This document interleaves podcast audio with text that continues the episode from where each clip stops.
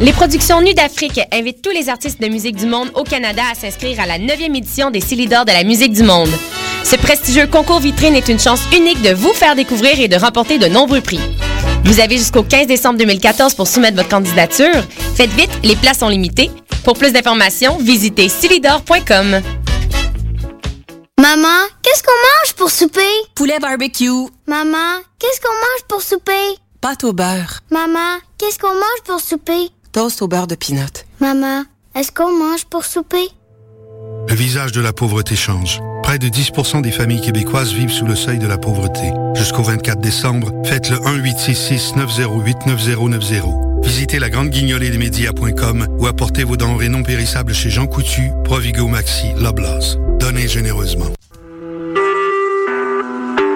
Vous écoutez Choc pour sortir des ondes.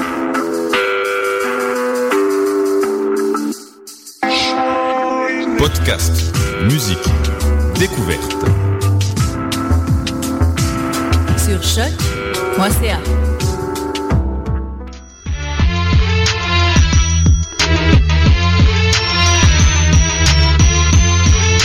Soccer sans frontières, l'alternative foot. Bienvenue à Soccer sans frontières, votre rendez-vous football sur choc.ca. Avec vous, Sofiane Benzaza, bienvenue à l'édition du 3 décembre 2014, la team SSF est au complet et Julien a respiré. Hey Julien, comment ça va? Ça va, excusez-moi pour le bruit. Tout le monde m'entend? Super bien, tu respires, j'aime quand tu respires. T'as pas besoin d'aller au docteur, c'est correct, 100%, tu vois, super bon gars. Non, je blague. Merci beaucoup d'être là encore Julien, en direct de Paris, spécialiste football, chroniqueur sur afrocanlaf.com. La team SSF, Reginald toujours en convalescence, donc recule par hier mon gars. Et un salut à Sydney, co-fondateur de l'émission. Et évidemment producteur et animateur de Cannes Football Club, le canal YouTube Soccer Foot d'afrocanlife.com. La team SSF, on a Raphaël Laroque-Cyr de retour. Comment ça va Raph? Salut Sofiane, ça va bien? Très bien, merci. Et on a reçu son certificat de transfert international, c'est fait, on l'a. On a Mehdi Sahel de retour comme permanent dans l'équipe. Ça va Mehdi? Salut Sofiane, je suis très heureux de ce transfert et de faire partie officiellement et de manière permanente de l'équipe Soccer Sans Frontières. Inch'Allah, comme on dit. Inch'Allah. Donc excellent, super content que tu sois là Mehdi et que vous êtes tous là. Voilà, donc un programme assez chargé, Impact, MLS et un peu de ballon d'or et de foot business avec Mehdi notamment, donc voilà. On y va, puis donnez-moi quelques temps pour trouver les mesures de transition, puis on y va pour du 100% foot.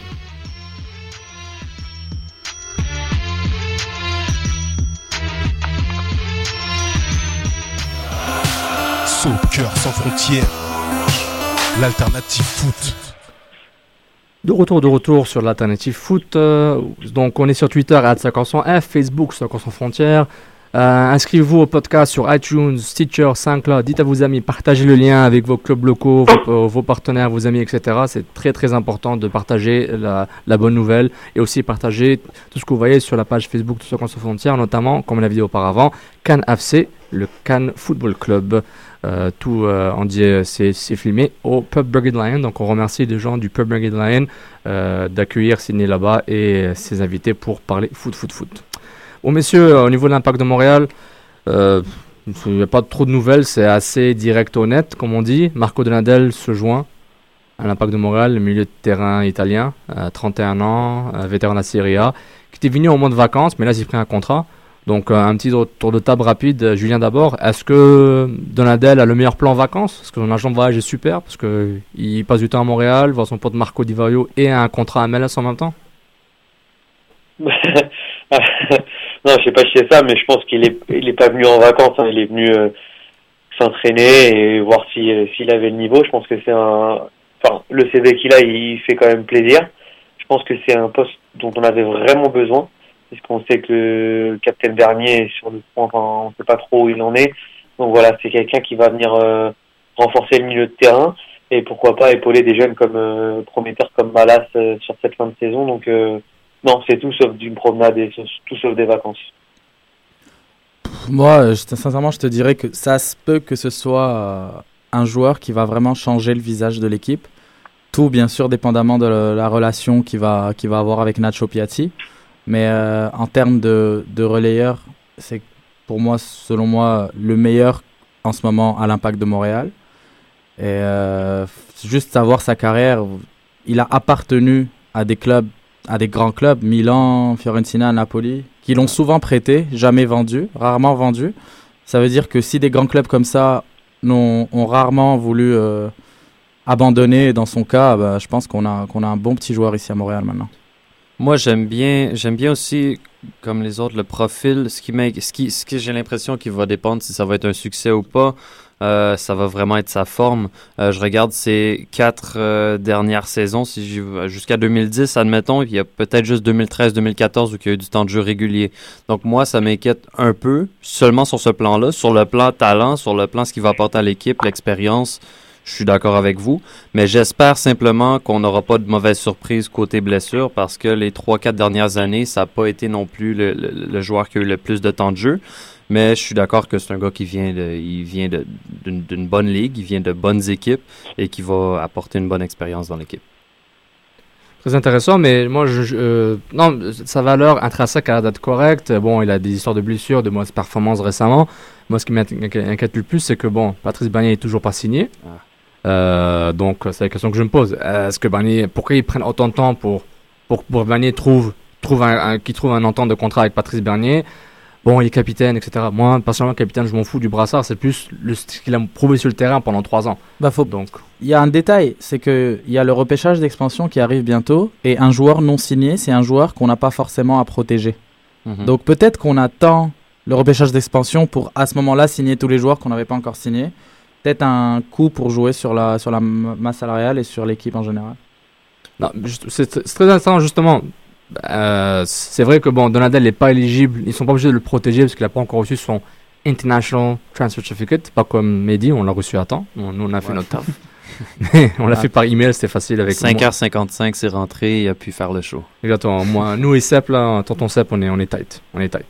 Et puis, et voilà, ça fait un peu peur, mais oui, si c'est une signature de contrat qui attend après que le draft, tant mieux, mais je ne sais pas si Bernier sera éligible après au reality draft. En tout cas, les règles MLS, si je les connaissais, je m'appellerais Don Garber. Donc, je ne les connais pas par cœur ou je ne connais pas toutes. Moi, je trouve que c'est quand même inquiétant. T'as peur? C'est juste pour ce que Bernier a apporté à cette équipe depuis qu'elle est en MLS. Moi, je trouve ça inquiétant qu'on n'y ait pas accordé un vote de confiance déjà. Moi, c'est surtout ça. Je comprends également le côté niveau de jeu. Je ne sais pas c'est quoi les attentes salariales du joueur. Je ne sais pas c'est quoi les demandes. Donc, je ne suis pas dans le secret des dieux à ce niveau-là. Mais ça reste l'image de l'Impact de Montréal depuis que l'Impact est en MLS. C'est lui qui a été utilisé pour les campagnes de marketing, qui a été utilisé sur les plateaux de TVA Sport, de RDS et autres. Donc... Patrice Bernier, ici également, à Soccer Sans Frontières, on l'a reçu. Faut le préciser. C'est le seul endroit qui contente, moi et toi. Ah, voilà. Donc, pour moi, je trouve que j'aurais aimé voir un vote de confiance plus tôt que ça. C'est possible qu'on ait des nouvelles bientôt, mais j'aurais aimé que ça se fasse plus rapidement. Julien, est-ce que... La semaine dernière, Julien, je te trouvais un peu... Pas dur, mais tu étais plus direct sur Bernier. Tu dis, Bernier, c'est le moment d'y renvoyer. S'il a une chance de lui dire au revoir, est-ce que... Avec Donadel, ça confirme ce que tu dis ou tu penses que quand même, on va garder Bernier et puis avoir une certaine profondeur dans l'équipe et essayer de faire quelque chose de bien pour 2015? Oui, non, c'est pas que j'étais sec, c'est que je rejoins Raph, en fait, il a tellement donné, etc., que j'aimerais pas qu'il fasse l'année de trop et qu'au final, ce soit une simple doublure de Donadel et qu'il fasse des bouts de match. Ou je préfère que ce soit vraiment, de sa part, une initiative et... Voilà, que les deux parties trouvent un accord. Si il se sent pas, etc., qu'il laisse la main, mais que ce se fasse de façon propre. Voilà. Le seul truc, c'est qu'on n'est pas dans l'intimité des discussions. Donc là, on fait que des supputations. Mais moi, j'aimerais juste que ça se passe en douceur parce que c'est quelqu'un qui mérite une sortie honorable, au même titre qu'un Di Vaio cette année. Bernier, il pourrait avoir sa statue. Devant le Stade Saputo, quoi. Tu vois, en gros, c'est ça. Moi, Bernier, je pense que c'est une situation un peu comparable à celle de Thierry Henry avec l'équipe de France peu avant sa retraite. Et là, je prépare une transition lentement, mais sûrement. Oh et Patrice Bernier, en fait... C'est vraiment un pro. Hein. Bernier, Oui, revenir, oui, mais pas à n'importe quel prix. Et là, je compare la situation de Thierry Henry, à qui on avait demandé de revenir comme capitaine, mais comme étant un peu le grand frère du reste de l'équipe de France, sans forcément être le gars qui va jouer à tous les matchs. Et Bernier doit, à mon avis, surtout avec les blessures qui l'ont suivi ces 2 dernières années, doit accepter ce rôle de grand frère, ce rôle de leader au sein de l'équipe, mais pas forcément au même salaire que celui qu'il avait avant.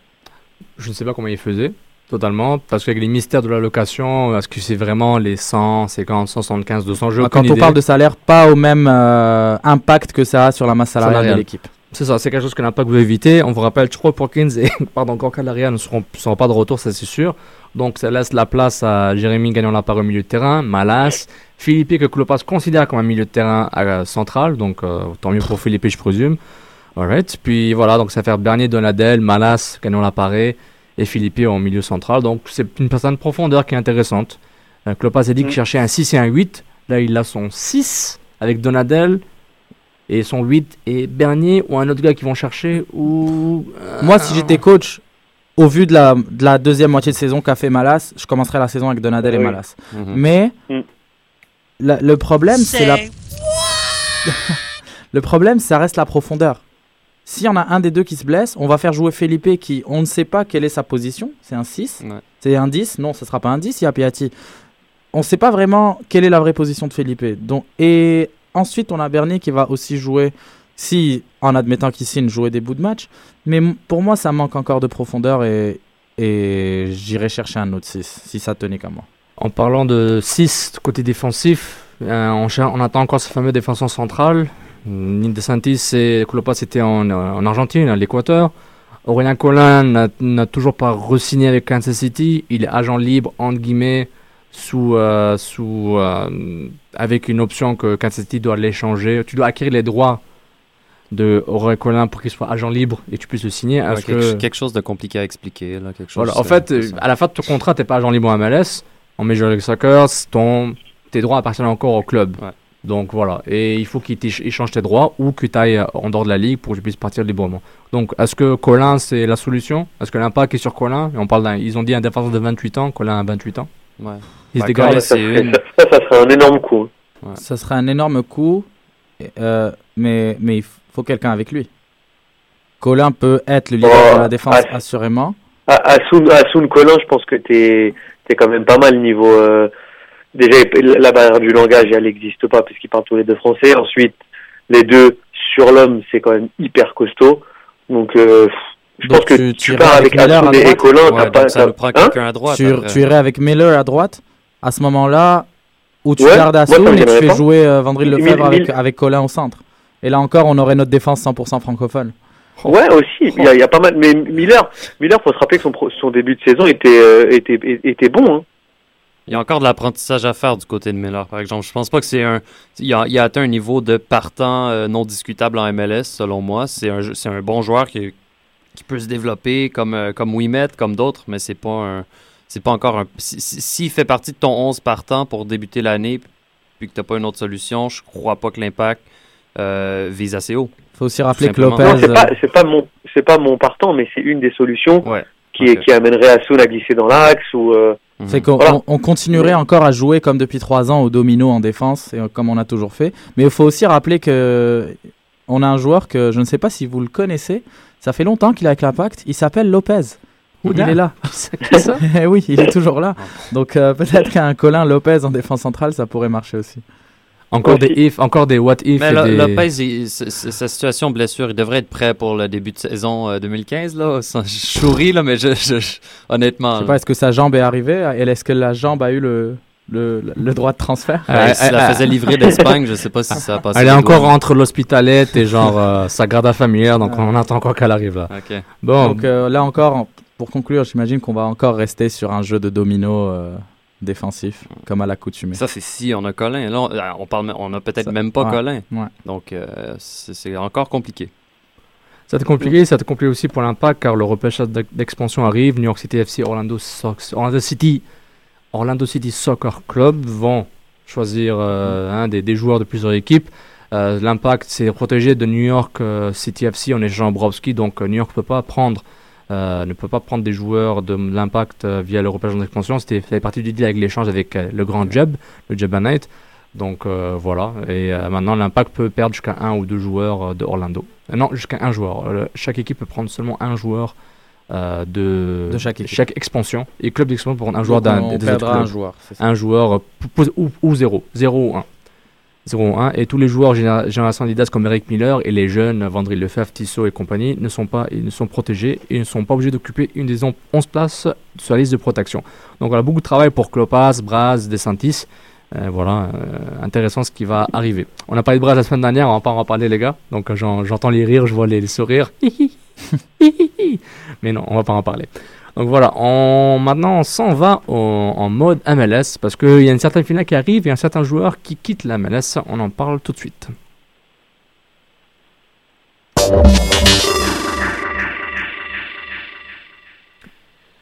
Et les demi-finales, les finales de conférence sont finies. Et ça va être la finale LA Galaxy contre le New England Revolution en MLS, finale de Coupe MLS. LA Galaxy a perdu 2-1 à Seattle, mais sur le aggregate goal passe contre les Sounders de Seattle. Les Red Bulls font 2-2 à New England, mais c'est assez pour New England pour passer. Un beau match à rebondissement. Exactement, beau match à rebondissement. New York aurait dû gagner.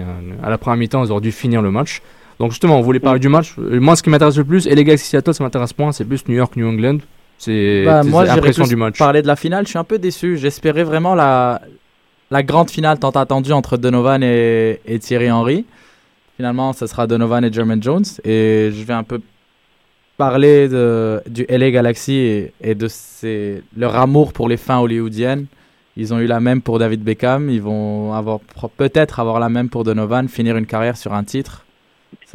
C'est parfait. Waouh, encore une fois. Moi, de mon côté, je trouve que c'est tellement mérité pour les Revolution de la Nouvelle-Angleterre. Donc, c'est sûr que en termes de superstar puis de une finale étoile, là, ça serait Thierry Henry, Donovan, Robbie Keane. Ça serait excellent, mais je suis tellement content de voir le Nguyen en finale de la MLS avec tout ce qu'il a accompli cette année.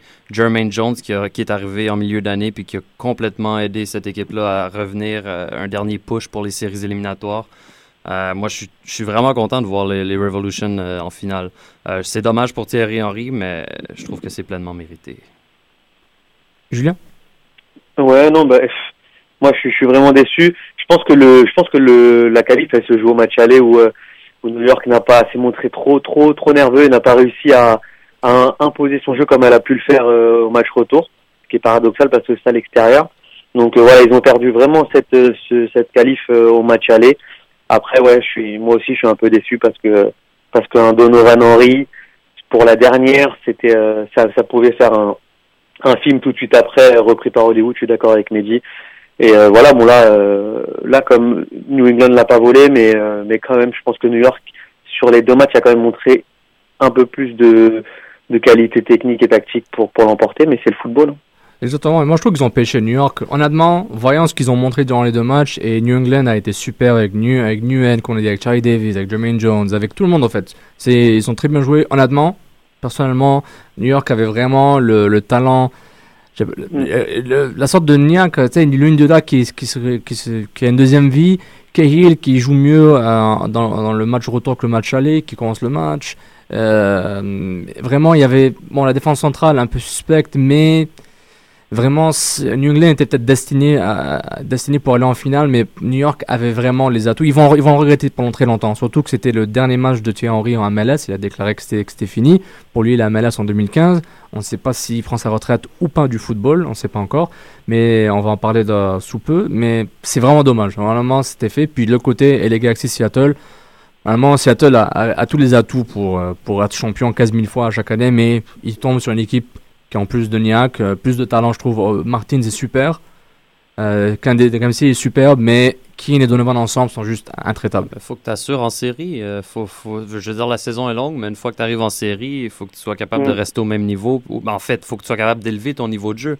C'est ça le problème. Los Angeles, c'est ce qu'ils font. En saison, ils ont un bon niveau, ils réussissent à faire les séries, mais quand ils arrivent dans les séries éliminatoires, ils élèvent leur niveau d'un cran. Et à chaque une saison sur deux, ou presque à chaque saison, il y a Los Angeles en finale de la MLS Cup. Donc, faut apprendre à élever son jeu. Ben, c'est une question d'expérience et je pense que les Sounders, plus ça va avancer, mieux ça va aller. Moi, je suis surtout impressionné par la défense du Galaxy. Mm-hmm. Et du milieu défensif. Waouh!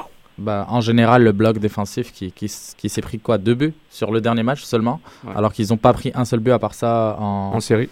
En série. Et c'est pour ça que je les vois vainqueurs, parce que à côté, tu as le New England Revolution qui prend quand même beaucoup de buts.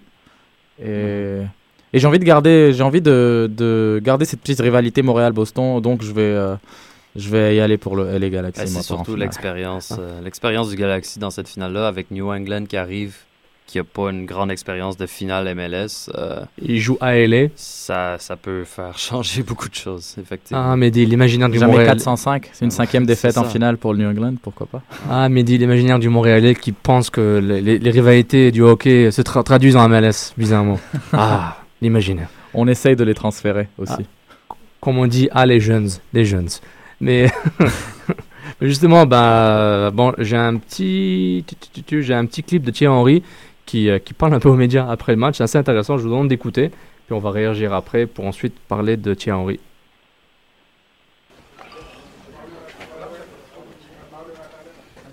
You ready?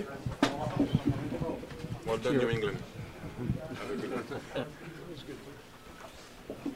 Wow, c'était les derniers mots que Thierry Henry a dit aux médias après le match des playoffs, parce que c'était ses derniers mots aux médias qui couvrent la MLS en général. Il a dit bravo à New England. Et voilà, puis Thierry Henry annonce que, je pense 24 heures ou 48 plus tard, le club annonce que Thierry Henry ne sera pas avec les Red Bulls en 2015. Mais il ne dit rien sur sa carrière. Donc avant qu'on fasse un petit débat, Red, je vous ai envoyé une petite chronique pour qu'il puisse en parler de l'impact de Thierry Henry sur la Ligue et comment il a ressenti. Donc on va l'écouter, puis on vous revient dessus dans quelques minutes. Ou pas. Ok, ça marche pas. Mais bon, en attendant, je vais m'occuper de MP3. La question, c'est qu'est-ce que Thierry Henry a laissé comme héritage à la MLS? Il a ça, il a l'héritage, mais est-ce que vous le trouvez, avant de parler de l'héritage, est-ce que vous trouvez qu'il a prouvé sa valeur durant cette année? On avait l'impression que c'était chaud et froid, ses performances en MLS, comment il n'était pas à son top, même à son âge avancé, on s'entendait un plus. J'ai l'impression que ces playoffs-là, ça a explosé, et puis il a montré, ok, je suis Thierry Henry. Bah, moi, je pense qu'il a été... moi, je ne suis pas complètement d'accord. Je trouve qu'il a été souvent... il nous a souvent montré l'amplitude de son talent, là, que ce soit en saison, en séries éliminatoires. En même temps, le joueur, il vieillit, donc il ne peut pas porter l'équipe sur son dos à chaque match, à chaque saison non plus. Donc, mais il y a eu un impact, un peu comme à la David Beckham. Il y a eu l'impact superstar aussi qui arrive en MLS, qui amène... Qui attire l'attention, si on veut, sur la Ligue de l'extérieur. Donc, maintenant, la France qui parle de Thierry Henry qui a joué son dernier match en MLS. Je veux dire, c'est surtout ça qui a apporté. Et son niveau de jeu, on le connaît tous. On sait tous que c'est un excellent joueur puis qui est pratiquement incomparable. Mais c'est surtout l'attrait sur la Ligue de la MLS qui a apporté, moi, que je trouve qui est grand. La France qui parle de la MLS, c'est pas quelque chose qu'on aurait vu il y a 10 ans. Exactement. Mm. Moi, je pense que sportivement, on a peut-être un peu trop... On l'a un peu attendu comme le Messi à New York. On ne l'a pas entouré assez vite. On s'attendait à ce que ce soit le héros de chaque match. Alors que bon, il est arrivé... il est arrivé un peu blessé. Il est arrivé pas au top physiquement. Il est arrivé à un âge quand même avancé pour un attaquant. Donc, on a un petit peu trop attendu de lui. Mais ça reste que quand tu regardais un match des Red Bulls, il ne perdait jamais le ballon. Il était tellement au-dessus des autres techniquement, il faisait jouer tout le monde autour de lui. Et surtout son calme quand il voit qu'autour de lui, des fois, il y a des pertes de ballon qui ne sont pas très intelligentes, je dirais.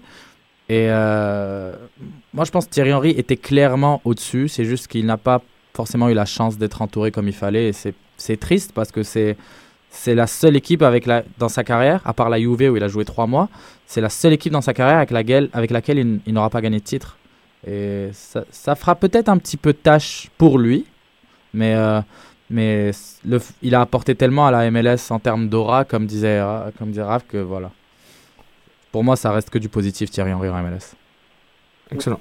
On va Julien, je vais passer à Reg. J'ai pu, et puis on va revenir sur Thierry Henry.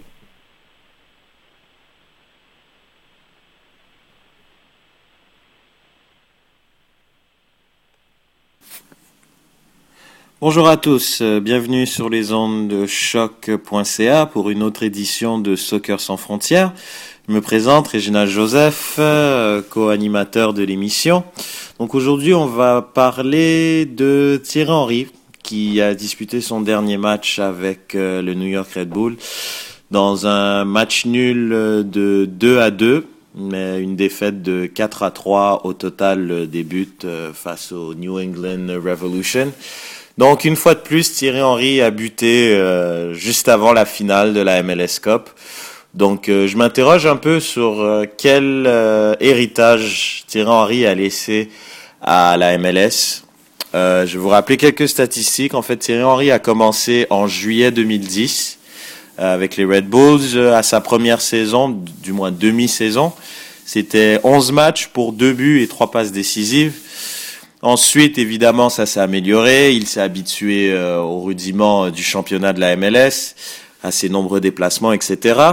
Sa meilleure saison a été en 2012 avec 15 buts et 12 passes décisives. Et il a fini cette saison avec 10 buts et 14 passes décisives, donc un sommet personnel pour le nombre de passes D. Ce qui fait un total de 122 matchs en MLS, excluant les séries, pour 51 buts et 42 passes décisives. Mais comme je l'ai dit tout à l'heure, donc Thierry Henry n'a jamais franchi la finale de l'Est, donc n'a jamais été en finale de la MLS Cup. Ce qui nous laisse un peu un goût d'inachevé vis-à-vis de sa performance globale en MLS. Quand on pense à des grandes stars, évidemment d'Europe qui sont venues en MLS, on pense évidemment à David Beckham qui est venu et qui a gagné le titre en 2011 et en 2012. On pense à Robbie Keane qui l'a gagné en 2012. Évidemment, vous allez me dire, Thierry Henry était peut-être pas aussi bien entouré que David Beckham l'a été. On s'entend que David Beckham jouait avec le meilleur joueur américain de l'histoire de la MLS, Landon Donovan, qui a battu tous les records, qui détient tous les records, que ça soit en termes de buts ou en termes de passes décisives. Donc, au final, moi je pense que c'est vrai qu'il nous laisse un peu un goût d'inachevé. On aurait aimé le voir quitter avec un titre. On le sentait peut-être un peu plus concerné dans les deux dernières saisons, plus passeur, plus meneur de jeu que buteur. Donc, c'est un peu triste. Il finit sur une mauvaise note, on peut dire. Donc, qu'est-ce qui attend Thierry Henry pour la suite ? Moi, je verrais bien un passage en Inde. Il y a pas mal de stars, dont Iniesta qu'on connaît très bien à Montréal, qui est sorti de sa retraite pour aller jouer en Inde. Il y a Nicolas Anelka, il y a Robert Pires, un de ses très bons amis, ancien coéquipier en équipe de France et avec Arsenal qui y joue. Donc peut-être 1 an ou 2 ans encore, qu'il y a une dernière pige en Inde, histoire de faire un peu de sous avant d'arrêter, et peut-être une reconversion donc avec Arsenal, son club de cœur. Que Arsène Wenger a d'ailleurs confirmé en conférence de presse aujourd'hui que Thierry Henry allait retourner dans le club. Il ne sait pas quand, il ne sait pas sous quelle forme et sous quel titre et quel rôle il aura, mais il va assurément retourner à Arsenal sous peu. Donc on lui souhaite bonne chance, et puis j'ai envie de dire merci Titi pour tout, pour ce que tu as apporté. J'aurais bien aimé que tu apportes un titre, mais chaque fois que tu as joué contre Montréal, évidemment, tu t'es régalé. On aurait aimé aussi te voir un peu plus au stade Saputo à Montréal. Malheureusement, les aléas du calendrier font que les Red Bulls jouaient toujours à Montréal les premiers mois de la saison, au mois de mars. Donc, qui veut dire que le match avait lieu au stade olympique et Thierry Henry ne se déplaçait pas lorsque c'était du synthétique, malheureusement. Donc voilà. Donc je veux savoir ce que vous en pensez, évidemment, de son héritage qu'il a laissé à la MLS. Et puis réagissez sur les réseaux sociaux avec le hashtag #DébatSSF. Et je vous dis à bientôt. Bye bye. pense qu'il a tout dit. Il a tout dit, excellente chronique de Reg. Julien, à ton tour. Je t'ai passé, mais il fallait que je la joue, la chronique de Reg. Non, mais c'est vrai qu'il n'y a pas grand-chose à dire. Hein. Mais je pense qu'il faut différencier, comme Mehdi et Raph l'ont fait, le côté footballistique. C'est vrai que ça fait tâche parce qu'il n'a pas remporté ce pourquoi il était venu, hein, à l'instar d'un David Beckham ou d'un Robbie Keane, comme Reg l'a dit. Mais après, voilà, il a fait rayonner la MLS sur le monde entier. Et je le répète, quand Canal Football Club font un sujet sur Thierry Henry un dimanche à 20h30 sur Canal+, c'est que là, on sait que la MLS a passé un nouveau palier. Donc moi, je m'arrêterai juste là, c'est tout. C'est que j'étais le premier à vous envoyer un mail quand j'ai vu ça. Faut savoir qu'en France, la MLS, ça commence à venir, mais là, quand ça passe à une heure de grande écoute, c'est-à-dire que des enfants vont s'identifier à Thierry Henry et en jouer en MLS, etc., là, on est sur bien autre chose que du football. Hein. On devient ambassadeur d'un sport, d'un pays. Donc là, c'est beaucoup plus grand. Il fait partie des grosses stars comme Beckham, comme Robbie Keane, qui ont un aura incommensurable. Et je pense qu'on va s'arrêter là-dessus, quoi. Il n'y a même pas de débat à avoir sur l'héritage. On sait qu'il va être incroyable. Non, juste mentionner rapidement, il a quand même gagné un Supporter Shield. Quoi? Bon, on va... Attends, je te bloque ton micro, là. Tu peux partir. C'est bon, merci. On laisse l'accès à Twitter, Facebook, au site web, tout, là. Merci, Raph. Ton transfert, on t'a transféré à... Je sais pas, moi... Je m'en vais en Europe? Ouais, tu t'en vas en Europe. Tu te vas, genre, à... Là où le Supporter Shield est important. Voilà. Tu t'en vas à BBC Sports Talk 5, man. On t'a upgradé, man. Oh mon Dieu. Non, mais c'est vrai. Non, il a gagné un titre. Mais ça reste que c'est un titre que si la MLS fonctionnait comme les autres ligues en Europe, ça serait le titre. C'est être champion de la ligue. Ouais, mais... Je veux pas. Mais ici, ça a tellement peu d'importance que, bon... Mais dis-moi, Raph, qu'est-ce qui est important à MLS? Je sais plus, là, arrête. C'est quoi? What is important in life? Mais justement, personnellement, pour moi, Thierry Henry, c'est un joueur qui m'a impressionné. J'ai un peu de hate envers lui parce que je n'aimais pas comment il célébrait. Comment il ne célébrait pas. Célébrait pas, exactement. Puis ça a bloqué sur moi pendant 2-3 ans. Après, j'ai compris le personnage. Plus entrevu que lui, il est plus. À part la fois où c'est improvisé caméraman. Ça, c'était du génie. Ça, c'est des best. Ou le fameux Henrying. Il se met contre le poteau. Mais la garçon était super. Un point noir dans l'histoire de la Juventus pour que ça n'a pas marché. Peut-être tant mieux pour lui, hein. Tant mieux que ça n'a pas marché, que lui se devienne un vrai attaquant pointe, non pas un ailier comme Lippi essayait. Donc vraiment un grand joueur. Ça va au-delà des Red Bulls.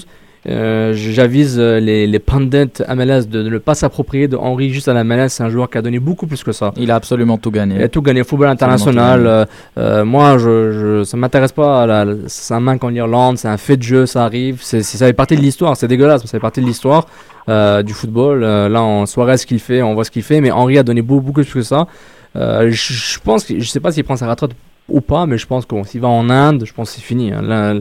La MLS c'est pas c'est la MLS c'est une maison de retraite, l'Inde c'est un club med super luxueux. Hein. C'est Club Med super high l'afterlife. L'afterlife c'est le Valhalla, où tu t'arrêtes là. Mais on parle encore d'un match d'une ultime sélection de Thierry Henry en équipe de France. Ouais. Face au Brésil, le prochain match amical de l'équipe de France, justement, qui serait son tour d'honneur. Ça fait débat quelque peu en France. Mais je pense que ça a fait couper décalé. Ils ont dit non. Deschamps a dit non, je ne pense pas. Bah, on verra quand Deschamps en parlera, mais je ne pense pas que Thierry Henry le veuille, de toute façon.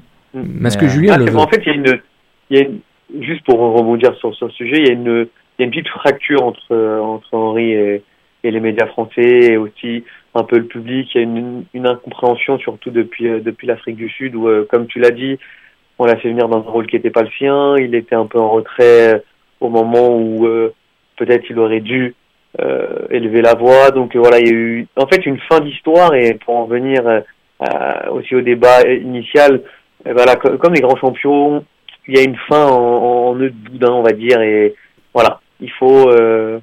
Mec, tu parles de fracture. Moi, je pense que la fracture, elle vient d'avant ça. C'est un événement anodin. C'était sa 100e sélection en équipe de France. Et c'était en 2008, si je ne me trompe pas. Et Domenech le sort pour qu'il ait justement une standing ovation. Et il se fait siffler par le public, qui a, semble-t-il, oublié que c'était sa 100e sélection et qui a juste décidé de juger la performance du match Et non pas l'importance du moment. Et non pas l'importance du moment, exact. Et exactement. Je pense que c'est à ce moment-là que Thierry Henry a un peu perdu la flamme de l'équipe de France. Non, je suis pas sûr parce que on voit quand même qu'en 2010, quand il y a l'épisode de la main, il est comme un fou, il est encore, il mouille le maillot, etc. Je pense pas que. Non, c'est sûr, mais vraiment... il comptait prendre sa retraite juste avant, puis on lui demande de rester pour la Coupe du Monde. Donc je pense que la fracture était déjà là. Après, c'est sûr qu'il va célébrer s'il se qualifie. Mais non, c'est vrai, mais bon. C'est dommage.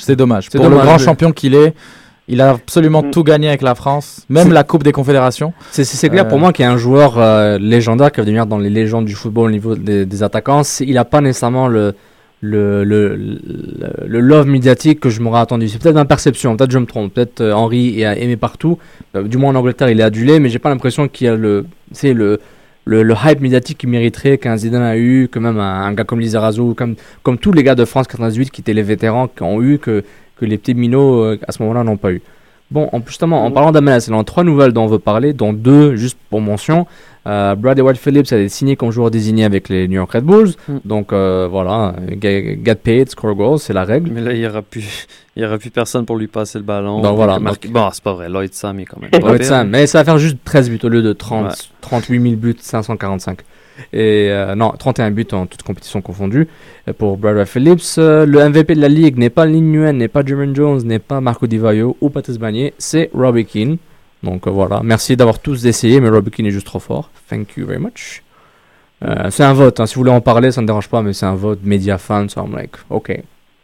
J'accepte. Non, tu veux en parler? Non, c'est bon. Non, ça va, ben, c'est pas mon choix, mais c'est mérité quand même. Donc. Non, mais si vous parlez, moi je coupe le micro, donc je vous dis ça m'intéresse pas là. Non, je blague. On n'en parle pas. Là, non, je blague, les gars. Je suis pas marxiste. Mais une troisième nouvelle que Rav va nous présenter, c'est quelque chose sur les playoffs MLS, quelque chose d'important, j'ai ouï dire. Des playoffs au soccer, attends, quoi? C'est quoi ça? Je peux le shield.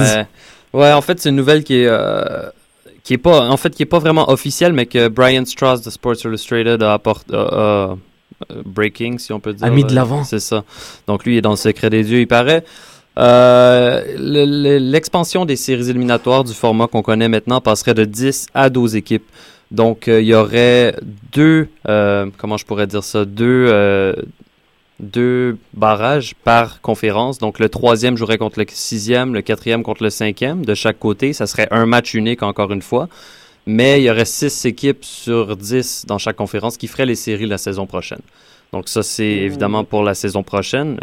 Il n'y a rien d'officiel encore une fois. Ce que ça veut dire, dans le fond, c'est qu'on passe maintenant à 60% des équipes qui font les séries éliminatoires. Donc c'est quand même beaucoup. Tu as plus de chances de les faire que de les manquer. Ce qui est quand même bizarre, selon moi. Mais parce que, je veux dire, atteindre les séries et gagner la MLS Cup, ça doit être sur le mérite de ta saison également, pas juste des séries.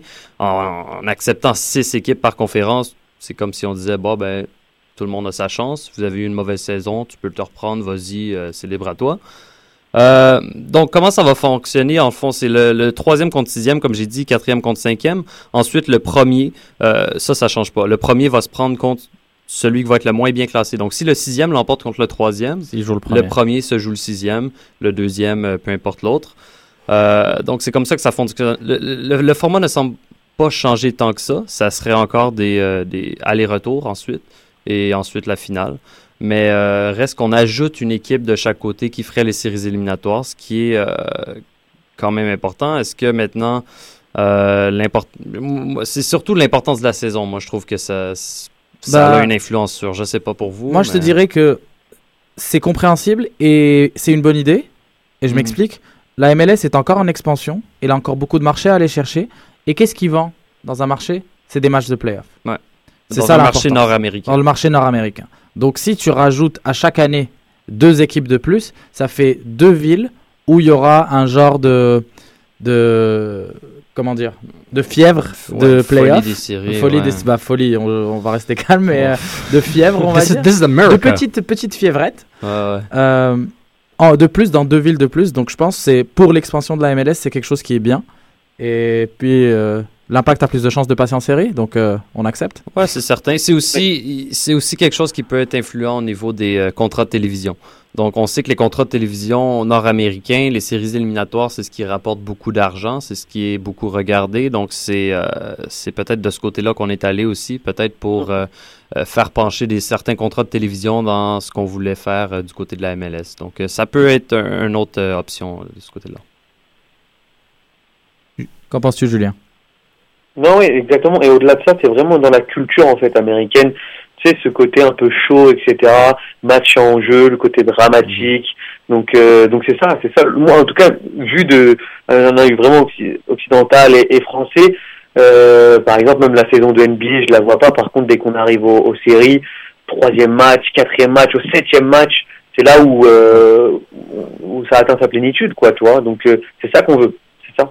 On laisse aussi une place au rêve, dans le sens que l'équipe qui termine sixième a la chance de soulever la MLS Cup à la fin de la saison, ce qui est un peu... totalement américain. C'est ça, c'est le rêve américain. Tout le monde a sa chance, tout le monde est égaux. C'est pas totalement vrai au final, mais c'est le rêve américain. Non, c'est vrai. Non, c'est... Les sceptiques vont dire que c'est une dilution un peu du produit pour dire les gars, tout le monde les fait, donc hop là, c'est un buffet, hein, tout le monde a juste à se servir, tu prends une assiette et tu fais les playoffs.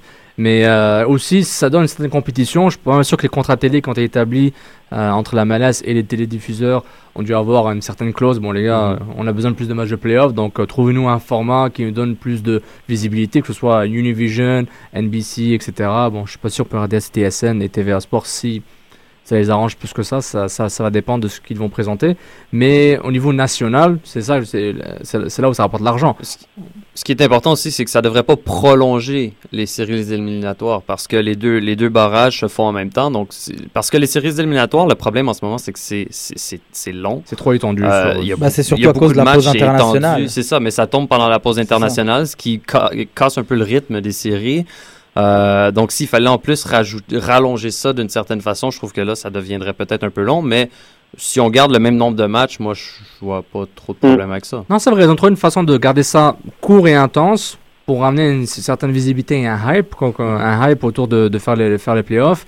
Et puis bon, il y a limite l'Impact n'aurait quand même pas fait les playoffs sous nouveau format cette année, mais c'est intéressant, Portland aurait fait les playoffs. Ça c'est sûr, ça aurait été intéressant de les voir. Donc c'est clair, dans des marchés qui ont une grande, on appelle ça culture foot, mais appelons ça une grande visibilité, et puis au niveau des médias comme les Timbers de Portland, ce serait intéressant d'avoir vu ça. Et un truc que je trouve intéressant, ajouté à ce point, c'est que pour ajouter à ce hype, Don Garber avait parlé durant le State of the League Address, je pense que c'était un paragraphe, il disait ils vont créer un truc qui s'appelle Decision Day, le jour de la décision. Au fait, ils vont s'assurer d'avoir tous les matchs, toutes les équipes qui se battent pour les mêmes places de série, que les matchs se jouent en même temps. Donc les matchs de l'Est ou des groupes de 4 équipes de l'Est et de l'Ouest, ces matchs se jouent en même temps.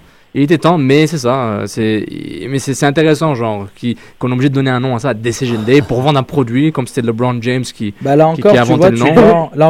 Tu vends la MLS comme un tout, étant donné que justement dans des marchés, au lieu de regarder le seul match qu'ils leur importent, vont regarder tous les matchs en même temps. Ça va leur faire les intéresser. Ça va faire qu'ils s'intéressent à d'autres équipes. Ça va faire qu'ils connaissent un peu plus la ligue. Et puis, ça reste une bonne stratégie d'expansion, pas en termes d'équipe, mais en termes de marché et de fans. Mais c'est une étape qui est nécessaire. Ça tend à ressembler au football européen. Ça s'appelle un multiplex. Hein, exact. Boum, multiplex. Qui arrive à peu près tous les week-ends en Europe. Hein. C'est la base. Et en parlant de multi, Julien, on va passer directement au Ballon d'Or. On n'a pas beaucoup de temps de faire tous les sujets, mais on veut faire d'abord le Ballon d'Or. Donc, multi. Ballon d'Or, quel est le débat de ce soir, Julien? Alors, le débat, il va être simple. On sait que les trois nominés pour le Ballon d'Or sont Messi, bien entendu, et Ronaldo, hein, comme d'habitude. Et là, la différence, c'est qu'il y a Emmanuel Neuer. Emmanuel Neuer, c'est un gardien. Je vous fais juste un petit topo. Emmanuel Neuer, il est champion du monde avec l'équipe d'Allemagne, champion d'Allemagne avec le Bayern Munich. Meilleure défense bien entendu, mais c'est surtout un goal moderne, c'est-à-dire qui a su allier, une force dans les buts, implacable, mais aussi une technique qu'on avait rarement vue chez les gardiens. On se rappelle de son côté libéraux contre l'Algérie où il avait époustouflé tout le monde en Coupe du Monde. Donc c'est ça en fait, ma question elle est très simple. Est-ce que le Ballon d'Or, l'histoire du Ballon d'Or doit s'écrire exclusivement avec Messi et Ronaldo alors qu'on a un gardien qui n'est pas un poste commun, mais qui démontre des qualités qui elles sont hors du commun. Alors ma question est celle-ci: si Neuer ne le gagne pas cette année, est-on obligé donc d'écrire l'histoire du Ballon d'Or avec Messi et Ronaldo sur encore une décennie? Moi, je pense que si on ne choisit pas Neuer, on garde la même lignée de n'avoir pas choisi Schneider ou Samuel Eto'o auparavant, ou d'autres joueurs. Samuel Eto'o aurait pu être considéré dans un podium à un moment. À un moment, dans un podium, quand il était à l'Inter de Milan. Schneider aurait pu être considéré la même année que Samuel Eto'o. Bien sûr, mais je mets ses noms. Iniesta à un moment, Xavi aurait pu être dans un podium une fois. Tous ces joueurs-là, Robben aurait pu être dans un podium à la limite. Mais si Neuer n'est pas gagnant, on va juste garder dans la lignée que c'est les joueurs d'exception en tout temps qui vont gagner, et ils le sont d'exception. Mais si on voit toute une saison, c'est bien le Ballon d'Or FIFA. C'est pas le Ballon d'Or UEFA, c'est pas le Ballon d'Or Liga, c'est pas le Ballon d'Or Serie A, c'est le Ballon d'Or FIFA. Donc tu dois considérer toutes les compétitions en même temps. Puis, à mon avis, comme ça doit être un joueur batave avant, maintenant ça doit être un joueur allemand qui doit gagner. Et comme Neuer est allemand et dans le podium, pour moi c'est Neuer. Bah ça pour moi c'est une manière de penser avant le FIFA Ballon d'Or. Depuis que c'est le FIFA Ballon d'Or, depuis que les capitaines de toutes les sélections votent, que les entraîneurs de toutes les sélections votent, on en a parlé l'année dernière, ça va être un débat qu'on aura chaque année. Maintenant, c'est devenu qui est le meilleur joueur du monde actuellement sur le moment donné. Donc, ce n'est pas qui est le meilleur joueur de l'année. Ce n'est pas quel est le joueur qui s'est démarqué dans une équipe qui s'est démarquée, c'est qui est le meilleur joueur tout court. Donc, est-ce qu'on devrait éliminer les gardiens alors ? Les gardiens, on devrait les éliminer de ce débat. Neuer, c'est quelqu'un qui, à l'image de tous, y compris des capitaines et des entraîneurs, quelqu'un qui a révolutionné sa position.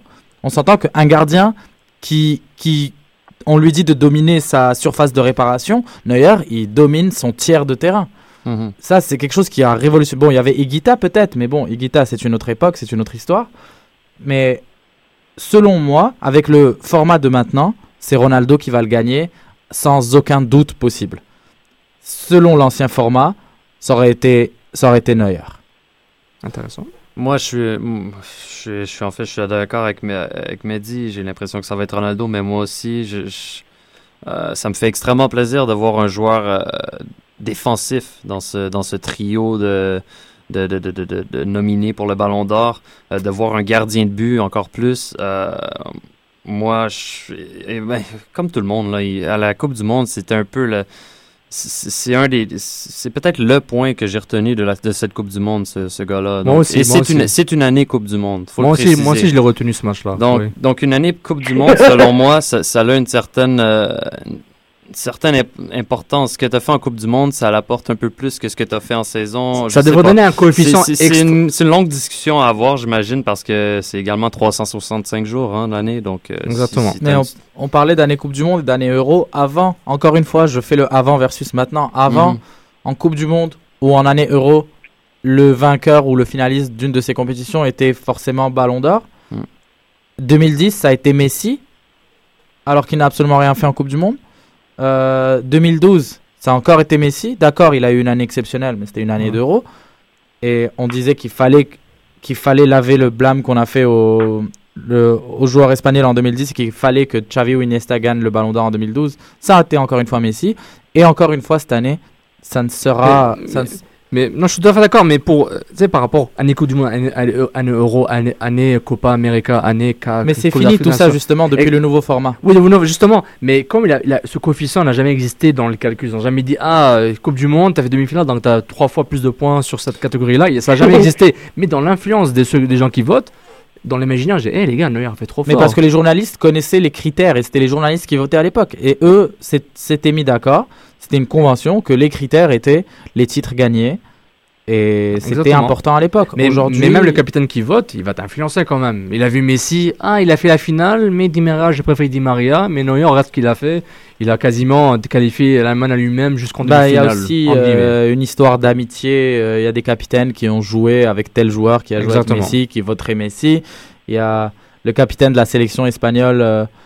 Si c'est Casillas, il votera Ronaldo, il votera pas Messi. Exactement. Ni Neuer. Mais ça fait partie des conditions du vote. Moi, les conditions sont là, les critères sont là, les gars votent. Je veux pas les blâmer. Mais je veux juste dire, moi, ce truc qui m'énerve un peu, qui me dérange, c'est que j'ai l'impression que New York, comme il est gardien, à la limite, il va jamais être considéré comme un joueur de champ, autant qu'un joueur de champ, alors que son impact est aussi fort. Jamais un latéral va gagner le ballon d'or de notre vivant, normalement. Mais si un latéral qu'il mérite, il devrait l'avoir. Mais son impact sur le terrain est différent. C'est un gars qui déborde, qui centre le ballon 5 fois par match si ça marche bien, puis son impact peut être incroyable, mais il va jamais l'avoir parce qu'il n'a pas marqué 150 buts contre des défenses en papier. À quel point tu as besoin du ballon d'or pour justifier à quel niveau tu es un excellent joueur aussi? Faut se demander, parce qu'à chaque année, bon, depuis les 5-6 dernières années, c'est Messi ou Ronaldo. Mais en termes d'équipe qui gagne la Ligue des Champions, tu gagnes la Coupe du Monde, tu gagnes toutes sortes de grandes compétitions, donc c'est également important. Selon moi, c'est plate. Si Neuer ne l'emporte pas, pour plein de raisons, mais ça n'enlève rien à tout ce qu'il a montré, ça n'enlève rien à sa grandeur, puis on va se rappeler de lui quand même. Mais en plus de ça... Non, mais... vas-y Julien, s'il te plaît, oui. Non, mais Raph, le débat, en fait, il n'est pas sur est-ce qu'on va se rappeler de sa grandeur ou quoi que ce soit, c'est de se dire, comme Sofiane l'a dit, est-ce qu'il y a d'autres personnes qui auront la chance de gagner ce ballon d'or si... parce qu'on voit bien, là, Neuer, il a fait... vraiment l'année de sa vie et il le prouve encore et encore à chaque match. C'est pas une année chanceuse. Ok, mais je vais changer ce que je voulais dire d'abord. Si à chaque année on continue d'attribuer le ballon d'or de la même façon qu'on le fait maintenant, est-ce que le ballon d'or va pas perdre de son importance? C'est ça. Est-ce que le ballon d'or va simplement devenir un trophée qu'on donne? La réponse que vont nous amener les instances, c'est ça. C'est-à-dire que s'il le redonne encore à Ronaldo ou Messi, dans ce cas-là, quoi qu'il arrive dans la tête des gens, ça va devenir quelque chose de finalement banal et plus personne ne va porter d'intérêt à cette distinction. C'est ça la... mais d'un autre côté, sur ce principe, sur cette année, il y a un petit peu moins de débat, je pense, parce que Ronaldo a quand même gagné la Ligue des Champions et il a battu le record de buts en Ligue des Champions. Il fait un début de saison d'extraterrestre encore cette année. Et la Coupe du Roi aussi. Ouais, c'est bon. J'avoue que la Coupe du Roi, c'est important parce que Messi en 2012 avait gagné la Coupe du Roi et il a eu le ballon d'or. C'est important pour l'Espagne. La Coupe du Roi est importante pour l'Espagne, pas pour la FIFA. Ah oui, non, mais je veux dire, c'est un titre, quoi. À choisir, moi, ce que je ferais, j'enlèverais le ballon d'or et je ferais un All-Star Team. Ce qu'ils font, ils font mais 11, mais il y a comme dans l'ombre du ballon d'or, puis personne n'écoute. C'est dans l'ombre du ballon d'or. Je ferais un All-Star Team. Je sais pas qui avait proposé un ballon d'or par ligne l'an dernier. Je pense que c'est toi, Julien. Un ballon d'or défensif, un ballon d'or militaire. Moi, appuyé par Red, je pense, un truc comme ça. Moi, je t'appuyais pas non plus, mais moi, je ferais plus un All-Star Team.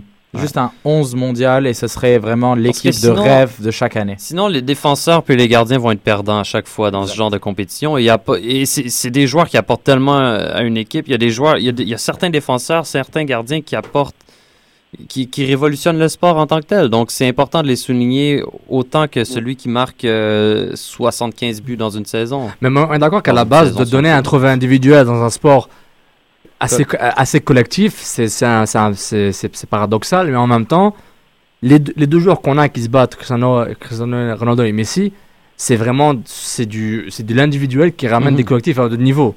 Eux, ils sont dans des collectifs très forts, mais en plus, ils ramènent ces collectifs-là à des niveaux stratosphériques, tellement qu'ils sont forts, tellement qu'ils sont... Voilà, j'ai pas à décrire Messi Ronaldo, on le sait déjà. Mais en même temps, ça a aussi empoisonné la comparaison entre les deux. Pendant longtemps, c'est tout le temps Messi Ronaldo, le troisième gars, je me rappelle pas c'est qui le troisième gars depuis quelques années. Ribéry, l'an dernier, je pense.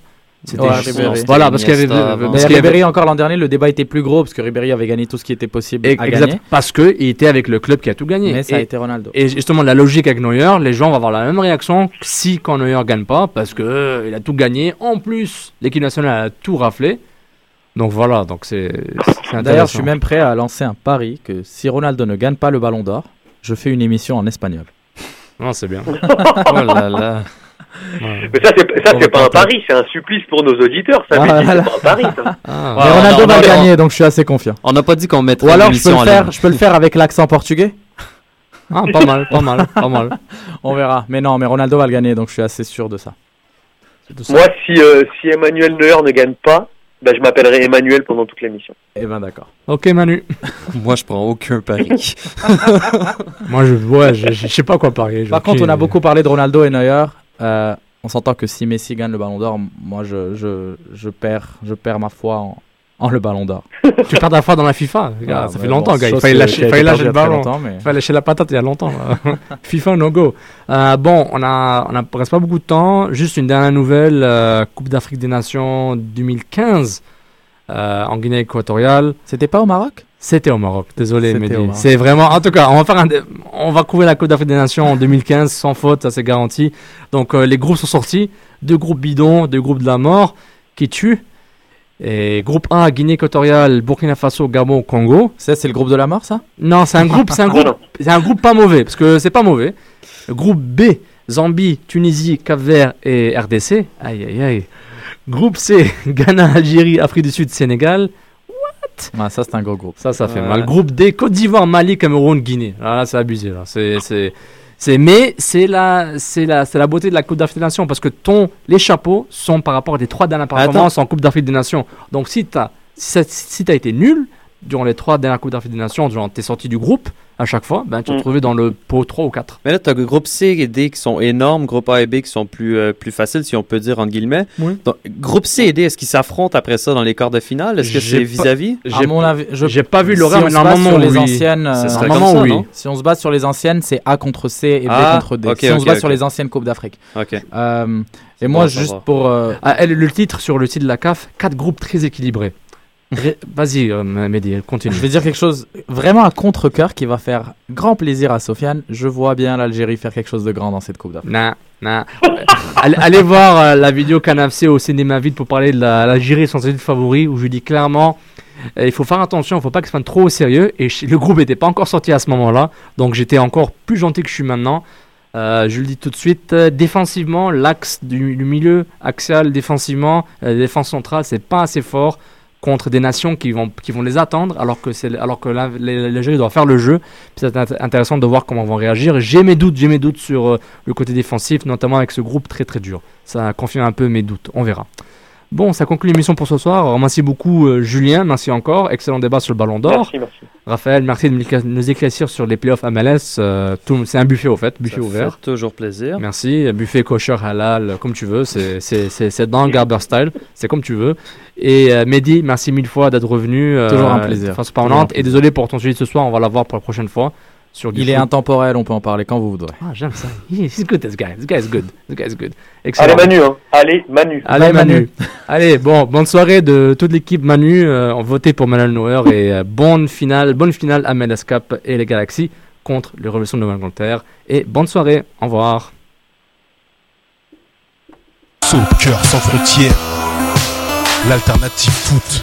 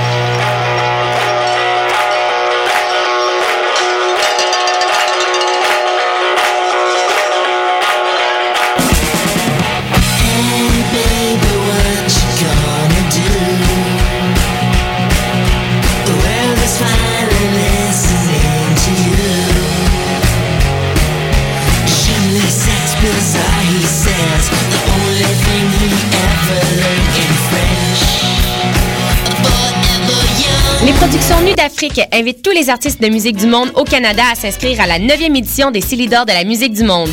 Ce prestigieux concours vitrine est une chance unique de vous faire découvrir et de remporter